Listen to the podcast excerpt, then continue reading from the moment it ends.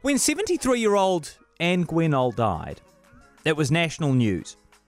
Every media outlet in the country did stories. Anne's family remembered her as a quiet nana and great grandmother who spent most of her time at home on the South Island's beautiful west coast. She had been hospitalised with a suspected case of influenza, except it wasn't influenza. Anne, you might remember, was the first New Zealander to die of COVID 19. That was more than two years ago. That was in March 2020. And I was thinking about it this morning as I reflected on how much our collective attitude has changed in the two years since. Since Anne Guenole died, more than a thousand New Zealanders have died with COVID 19. Of course, that doesn't necessarily mean they have died of COVID 19. I appreciate the distinction, but many of those deaths were untimely, and we continue to record 10 or 20 deaths a day. Where once we gasped if the daily infection numbers were in the high teens or the early 20s. Oh my goodness. Now we barely pay attention to daily case numbers in the thousands. Here's a challenge. Could you tell me to the closest thousand how many infections New Zealand recorded on Wednesday, Thursday, and Friday of this week? I don't reckon many of us could.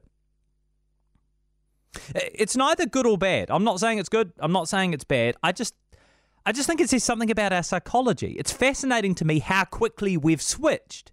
Given access to vaccines and an end to lockdowns and restrictions, in a sense, we have largely moved on even if the virus hasn't. It was reflected in the budget this week. You know, for all the budget nicknames, uh, David Seymour called it the brain drain budget. It was the backwards budget, the climate budget. No one, no one was calling it the COVID budget. The cost of living has overtaken the pandemic and is far and away the biggest concern for a majority of New Zealanders.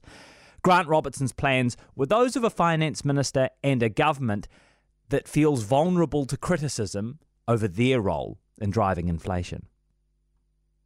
It's funny to think about how politicians and the media have framed this equation over the last couple of years. You know, for two years, many people felt the government was prioritizing lives over the economy. And it's a silly binary, right?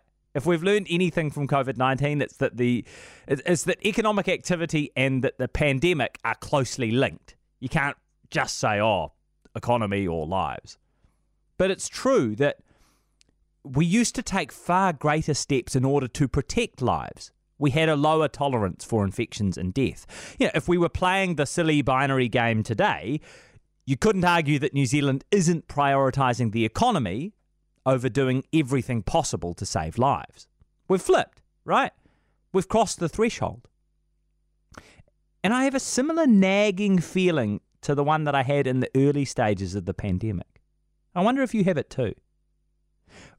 We can do what we can to try and soften the landing, but it's still going to hurt. Unfortunately, when you look at our economic position, when you look at inflation, the growth projections, interest rates, we have been delaying the inevitable. That's how I felt for the first 18 months of this pandemic. Although this time it isn't COVID cases, this time it's economic pain. And unfortunately for New Zealand, I fear the worst is still to come. Tame